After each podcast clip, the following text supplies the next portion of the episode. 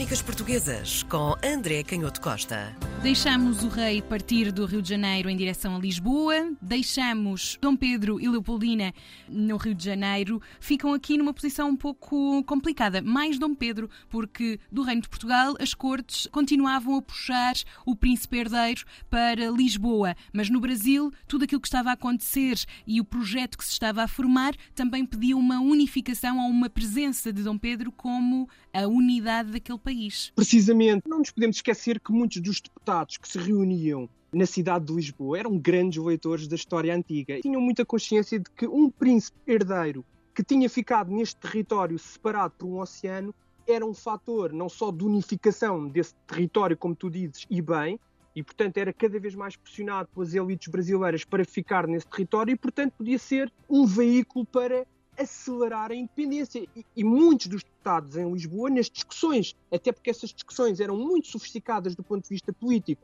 porque se estava a construir uma orgânica constitucional e, portanto, discutiam-se todas estas questões muito práticas do governo e das competências do governo, havia essa consciência de que aquele território tinha que ter uma resposta do ponto de vista da sua orgânica constitucional, dos poderes executivos, como é que se decidiam as leis, obedeciam às leis de Portugal, criava-se um órgão representativo ou vários órgãos representativos nas diferentes províncias do Brasil. Os deputados tinham muita consciência disso e sabiam que esse dilema tinha que ser resolvido.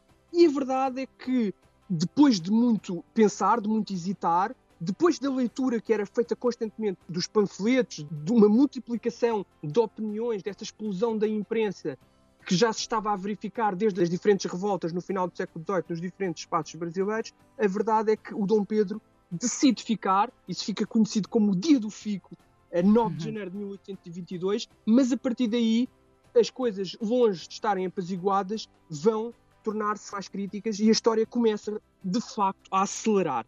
E quando eu digo que a história começa a acelerar é porque as multidões começam a sair à rua, as tropas portuguesas começam também a tomar posição, alguns oficiais percebem que há um risco de ruptura política e instrumentalizam esses regimentos para forçar o Dom Pedro a ir para Lisboa, sobretudo depois dessa sua decisão pública de que iria ficar no Brasil. E, portanto, é quase num clima de guerra civil no Rio de Janeiro, com multidões a saírem à rua, de um lado grupos de brasileiros armados, mais de 10 mil pessoas no Rio de Janeiro, incluindo Nossa. muitas pessoas escravizadas que tomam claramente o partido desses cidadãos brasileiros. Por outro lado, os tais generais que juntam regimentos, o famoso hum. general Avilés, que chama tropas de Minas Gerais e de São Paulo para tomar conta das ruas do Rio de Janeiro e ao mesmo tempo pressionar Dom Pedro a ir para Lisboa. Como eu dizia, é neste clima de guerra civil que a família real acaba por tomar uma decisão dramática e que vai ser dramática para a própria vida pessoal da Leopoldina. Hum. Eles decidem que têm que abandonar a cidade do Rio de Janeiro neste clima de pré-guerra civil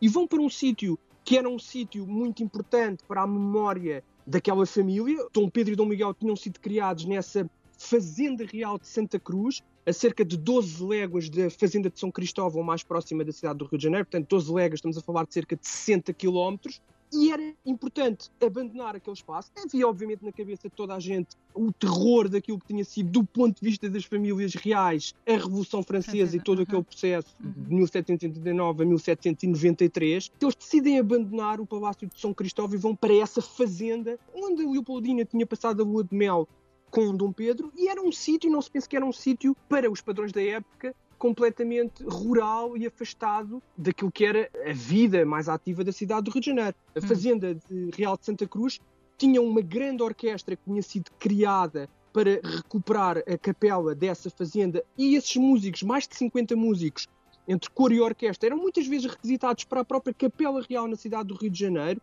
e desempenhavam outros serviços. Os famosos compositores, o caso do Marcos Portugal, um compositor muito conhecido, luso-brasileiro, desta época compôs diversas obras especificamente para serem executadas na Real Fazenda de Santa Cruz e, portanto, era um sítio onde a família achava que iria encontrar algum refúgio. Mas a verdade é que num clima absolutamente abrasador, muito adverso, de temperaturas muito elevadas neste uh, verão tropical, o filho do casal real, príncipe João Carlos acaba por morrer, não tinha sequer ainda um ano de idade. Isso vai ser muito traumático para, para a Leopoldina e julgo que terá o seu papel também no acelerar destas decisões que a partir daqui o Dom Pedro vai começar a tomar, porque ele nunca deixará de responsabilizar os oficiais portugueses que tinham de alguma forma precipitado aquele clima de guerra civil e tinham contribuído de forma muito decisiva para a morte desta criança. Ele depois parte para Minas Gerais, onde havia um partido português muito forte, era uma cidade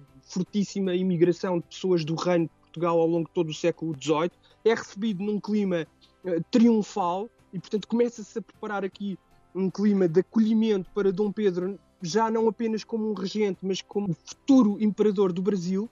E o clima também começa a ser cada vez mais claro do ponto de vista das hipóteses que estão em cima da mesa. Os panfletos que começam a aparecer em 1821 há um panfleto que diz que o Brasil é um gigante, mas sem braços e sem pernas, e tem até um registro, eh, vem escrito num registro muito polémico e com lives de racismo que associa muito aquela população do Brasil a negros e serpentes e portanto há uma tentativa de desqualificar o Brasil para que o Brasil fosse novamente reconduzido à situação de colónia, hum. mas surgem outros panfletos assinados por portugueses que têm uma posição, percebem que não há volta a dar, não é possível o retrocesso, não é possível voltar atrás. Dizem que o Reino Unido, Portugal, Brasil e do Algarve têm a sua dignidade, declaram esse tal panfleto, que nós hoje consideramos claramente racista, sendo descrito por um declamador insolente, um verme obscuro, que tinha enxovalhado o país e tinha menosprezado os direitos dos brasileiros. E, portanto, hum. nós vemos aqui que a situação não era pacífica e que mesmo muitos dos portugueses que assinavam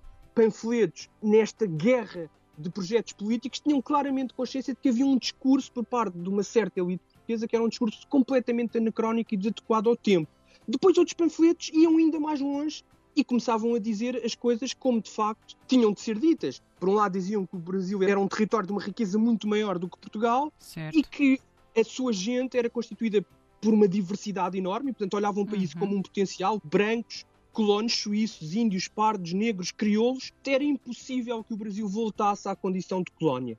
Outros panfletos iam ainda mais longe e praticamente diziam aquilo que seria inevitável e queria precipitar também a independência. É que o Brasil merecia de toda a Europa muito maior consideração do que Portugal jamais tivera e, hum. portanto, se havia um local para a sede da monarquia, esse local tinha que ser o Rio de Janeiro. Ora, se as cortes em Lisboa já não queriam que a sede da monarquia saísse de Lisboa, então uhum. é inevitável que o Brasil teria que ser uma nova unidade política. E no fundo é isso que o próprio Manuel Fernandes Tomás, um dos líderes da Revolução Liberal, um pouco zangado, mas de certa forma com grande realismo, vai dizer ou o Brasil quer estar ligado com Portugal ou não quer.